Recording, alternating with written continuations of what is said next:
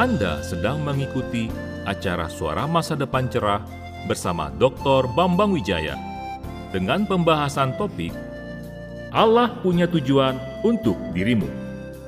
Melalui acara ini, wawasan rohani Anda akan diperluas dan iman serta kasih Anda kepada Tuhan akan diperteguh. Selain program radio ini, Anda juga dapat mengikuti berbagai program inspiratif yang dibawakan oleh Dr. Bambang Wijaya melalui YouTube channel Bambang Wijaya. Selamat mendengarkan. Lukas pasal 2 ayat 8 sampai 11. Di daerah itu, maksudnya di daerah Bethlehem, tempat Yesus dilahirkan, ada gembala-gembala yang tinggal di padang menjaga kawanan ternak mereka pada waktu malam. Tiba-tiba berdirilah seorang malaikat Tuhan di dekat mereka. Dan kemuliaan Tuhan bersinar meliputi mereka. Dan mereka sangat ketakutan. Lalu kata malaikat itu kepada mereka, Jangan takut, sebab sesungguhnya aku memberitakan kepadamu kesukaan besar untuk seluruh bangsa. Ayat 11. Hari ini telah lahir bagimu juru selamat, yaitu Kristus, Tuhan di kota Daud. Maksudnya adalah kota Bethlehem. Malaikat menyebutnya sebagai kota Daud karena Raja Daud berasal dari daerah tersebut. Daerah Bethlehem. Melalui warta yang disampaikan oleh malaikat kepada para gembala di padang penggembalaan ini, kita dapat melihat kepedulian Allah terhadap manusia. Kepedulian atau perhatian yang penuh dengan kasih sayang. Yang sebagaimana telah saya utarakan tadi. Merupakan kebutuhan dari semua orang kepedulian yang memungkinkan kita untuk mengakhiri tahun ini dengan ucapan syukur kepada Tuhan dan menatap hari esok bukan dengan keputusasaan, namun dengan penuh pengharapan. Mengapa demikian? Karena melalui kepedulian Allah kepada para gembala yang telah kita baca tadi, kita melihat tiga wujud dari kepeduliannya kepada umat manusia. Wujud kepedulian tersebut adalah yang pertama, ia menghargai orang yang sederhana. Saya ulang, Allah menghargai orang yang sederhana. Allah tidak pernah meremehkan orang yang sederhana. Yaitu mereka yang dipandang remeh oleh masyarakat di sekitarnya.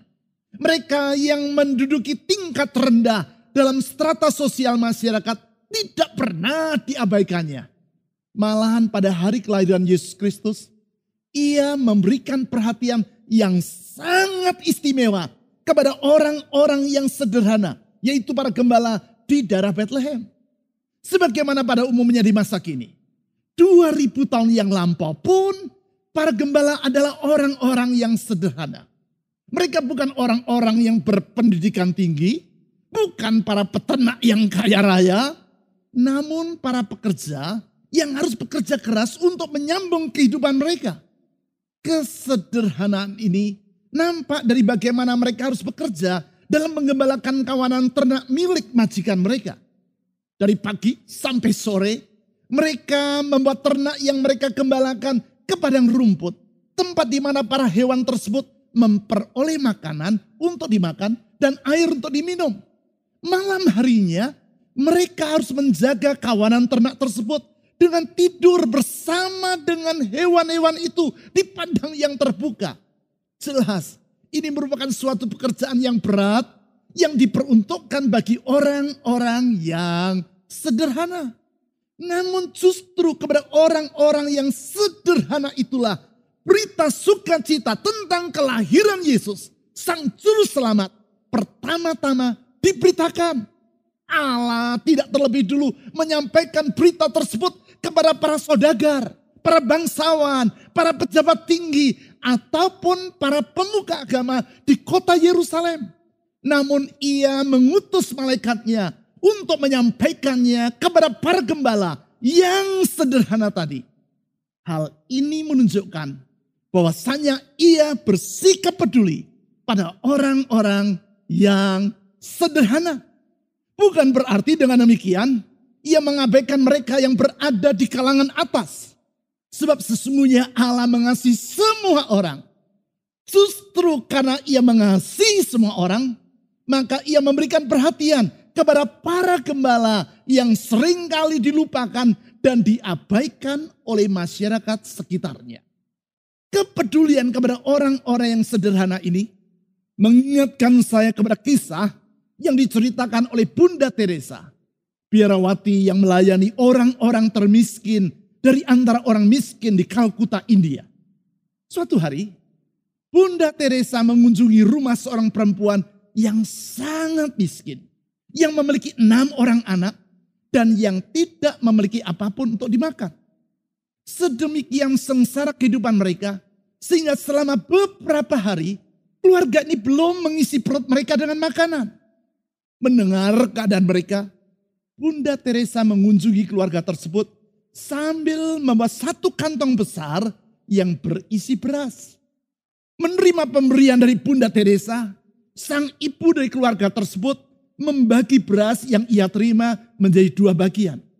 Kemudian tanpa berpamitan kepada Bunda Teresa, ia bergegas pergi keluar rumah sambil membawa setengah kantong dari beras yang ia terima tadi. Sekitar 10 menit kemudian, ia kembali dengan tangan yang kosong. Bunda Teresa yang terpana karena perempuan tadi pergi secara tergesa-gesa, bertanya kepada yang bersangkutan, dari mana dirimu? Perempuan itu menjawab, beberapa orang tetanggaku juga sudah beberapa hari tidak makan. Mereka kelaparan dan memerlukan makanan seperti diri kami. Oleh karena itu, Aku membagikan beras yang kau berikan kepadaku kepada mereka. Di dalam berbagai kesempatan, Bunda Teresa berkata, keluhuran hati dari perempuan yang miskin ini bukan hanya nampak dari bagaimana ia membagikan sedikit makanan yang ia punyai kepada orang lain. Tetapi terlebih lagi dari bagaimana ia memperhatikan para tetangganya yang dalam keadaan kekurangan dan memerlukan bantuan. Kepedulian dari perempuan yang miskin itu merupakan suatu sikap yang sangat mulia. Kepedulian yang sama pula lah yang dapat kita lihat di dalam diri Allah. Memang ia tidak berkekurangan seperti perempuan yang memperoleh bantuan dari Bunda Teresa tadi. Namun kepedulian di dalam kasih dan pengorbanan yang ia lakukan tidak kalah dibandingkan sang perempuan tadi. Bahkan jauh lebih besar. Sebab di dalam kepeduliannya kepada orang-orang yang sederhana, ia telah rela mengorbankan dirinya dengan datang ke dunia menjadi sama dengan manusia, yaitu di dalam diri Yesus Kristus, Tuhan kita. Yesus Kristus yang lahir dalam peristiwa Natal 2000 tahun yang lampau.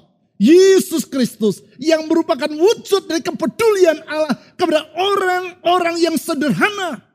Sehingga dalam segala keadaan kita dapat berkata, jangan takut karena Allah peduli pada dirimu.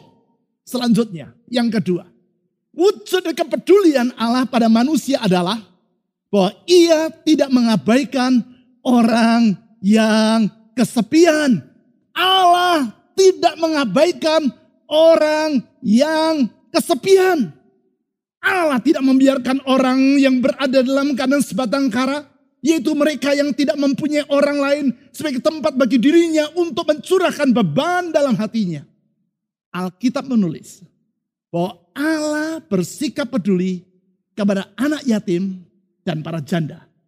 Yang dimaksudkan di sini bukan hanya para yatim dan janda secara jasmania, tetapi juga para yatim dan janda secara batinia. Itulah orang-orang yang berada di dalam keadaan sebatang kara. Kesepian dan perasaan sebatang kara ini bukan hanya dialami oleh mereka yang berkekurangan secara jasmania, tetapi juga dialami oleh banyak selebritis dan orang-orang ternama. Tidak sedikit para artis di Hollywood yang mengalami kesepian di tengah popularitas mereka. Salah satunya adalah Elvis Presley. Penyanyi legendaris yang sangat terkenal itu. Alkisah, enam minggu sebelum Elvis meninggal dunia, seorang wartawan melakukan wawancara dengan yang bersangkutan. Wartawan tersebut berkata demikian, Elvis, engkau pernah berkata bahwa engkau memiliki tiga cita-cita, yaitu menjadi sangat terkenal, menjadi sangat kaya, dan menjadi sangat berbahagia. Sudahkah engkau berbahagia? Jelas Elvis adalah pribadi yang sudah sangat terkenal dan sangat kaya. Sehingga hal tersebut tidak ditanyakan oleh sang wartawan. Namun yang ia tanyakan adalah, sudahkah engkau berbahagia? Mendengar pertanyaan tersebut, Elvis terdiam sejenak. Kemudian dengan suara lirih ia berkata, No, I'm not happy. I feel lonely like in hell. Tidak, saya tidak berbahagia.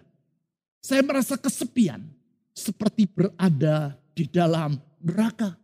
Enam minggu kemudian, orang menemukan Elvis meninggal dunia karena overdosis dengan obat bius. Terkenal, namun kesepian.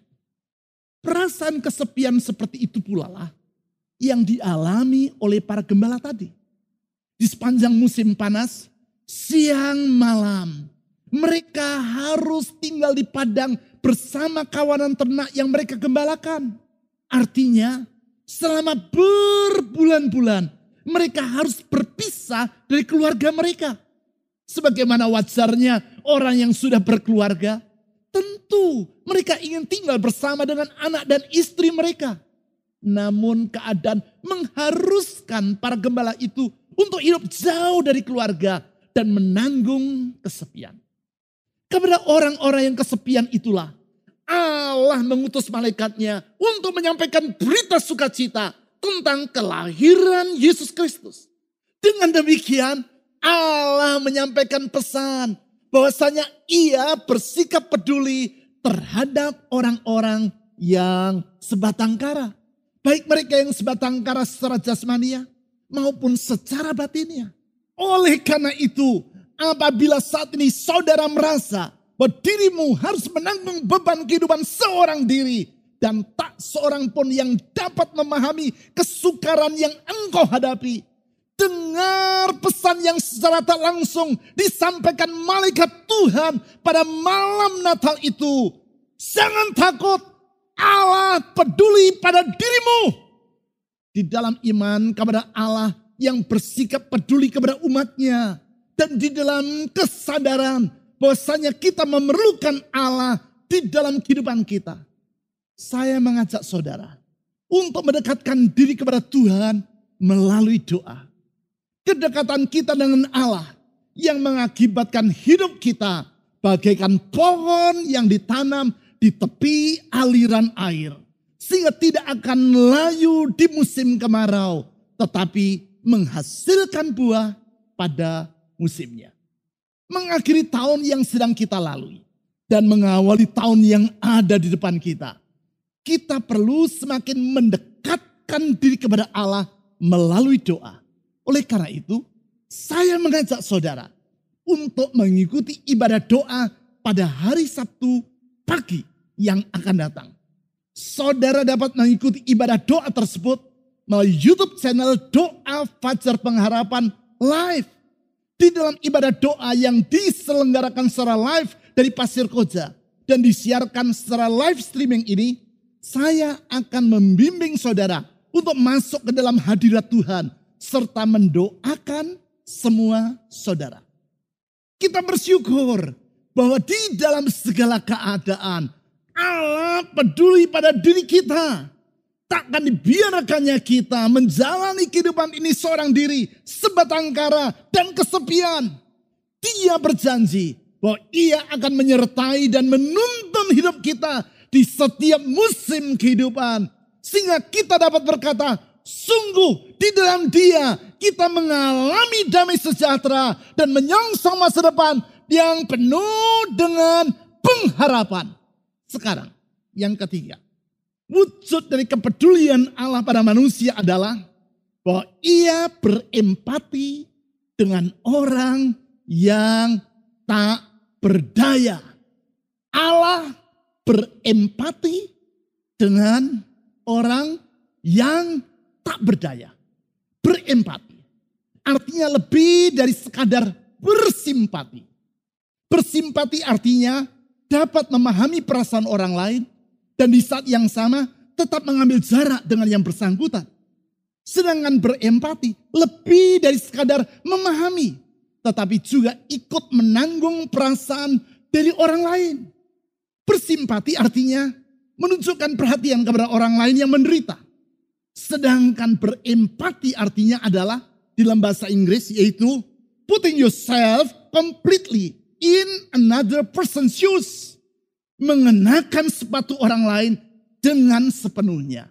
Artinya kita melibatkan diri kita dengan sepenuhnya dalam kehidupan orang lain. Itulah yang Allah lakukan melalui kedatangan Yesus Kristus di dunia 2000 tahun yang lampau. Di dalam dan melalui Yesus Kristus, Allah berempati dengan manusia yang tak berdaya. Ia melibatkan dirinya dengan sepenuhnya dengan manusia. Tindakan Allah dalam Yesus Kristus ini disampaikan malaikat kepada para gembala.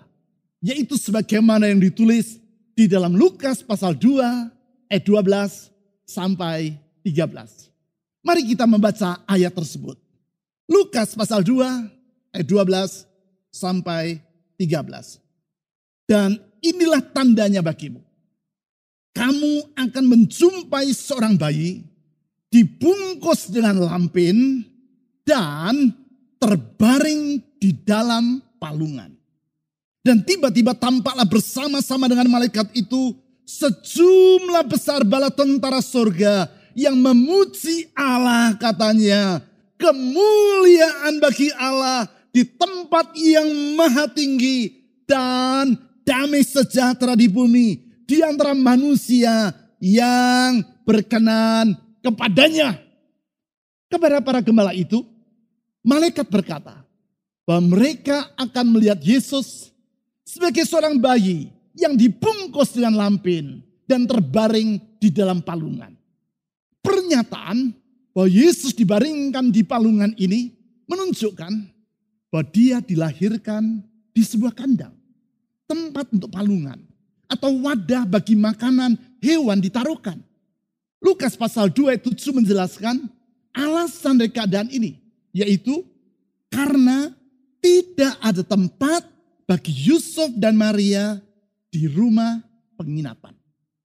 Kesudian Allah untuk hadir di dunia sebagai seorang manusia dan lahir di sebuah kandang menunjukkan kepeduliannya kepada manusia yang tak berdaya ketakberdayaan seperti ketidakmampuan Yusuf dan Maria untuk memperoleh tempat di rumah penginapan.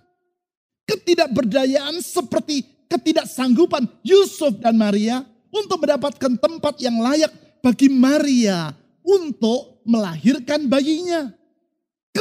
Ketakberdayaan seperti terbatasnya kehidupan para gembala yang harus bekerja untuk menyambung hidup dengan tinggal dan bermalam di padang penggembalaan. Di dalam semuanya ini. Allah bukan hanya sekadar bersimpati dengan ketakberdayaan manusia. Ia bukan hanya dapat memahami perasaan orang yang menderita. Tetapi ia berempati dengan mereka. Empati yang ia tunjukkan dengan rela lahir di sebuah kandang dan dibaringkan di sebuah palungan. Dengan cara demikian, ia berkata kepada para gembala tersebut, Jangan takut. Allah peduli padamu. Kepedulian kepada orang yang tak berdaya ini seperti kepedulian seorang ibu kepada bayinya. Apabila seorang ibu mengabaikan dan menelantarkan bayinya, dapat dipastikan bahwa bayi itu tidak akan mampu bertahan hidup. Sebab bayi pada dasarnya adalah seorang manusia yang tak berdaya. Ia tidak mampu mencari makan sendiri, tidak mampu berjalan sendiri, bahkan belum mampu untuk berbicara. Kehidupannya sepenuhnya bergantung kepada orang lain, khususnya kepada ibunya. Sehingga apabila kita dapat hidup sampai hari ini, hal tersebut adalah karena ketika kita masih bayi, ada orang lain yang bersikap peduli kepada diri kita. Kepedulian seperti itulah yang ada di dalam hati Allah. Karena ia peduli pada manusia yang tidak berdaya untuk membebaskan dirinya dari kuasa dosa dan kebinasaan.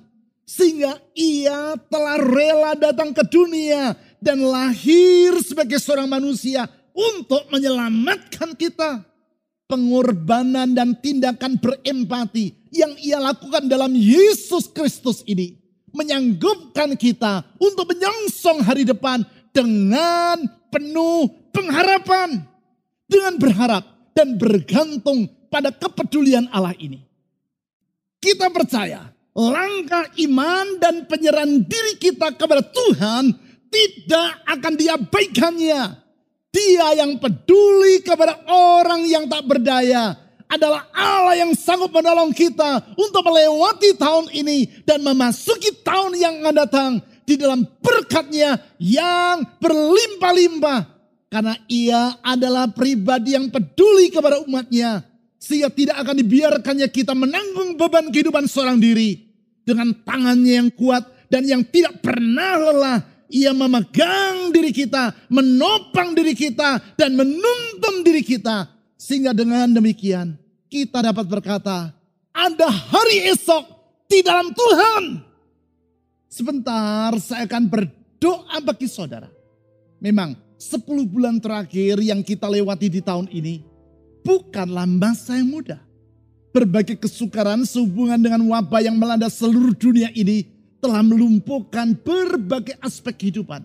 Di antaranya yaitu aspek ekonomi dan sosial.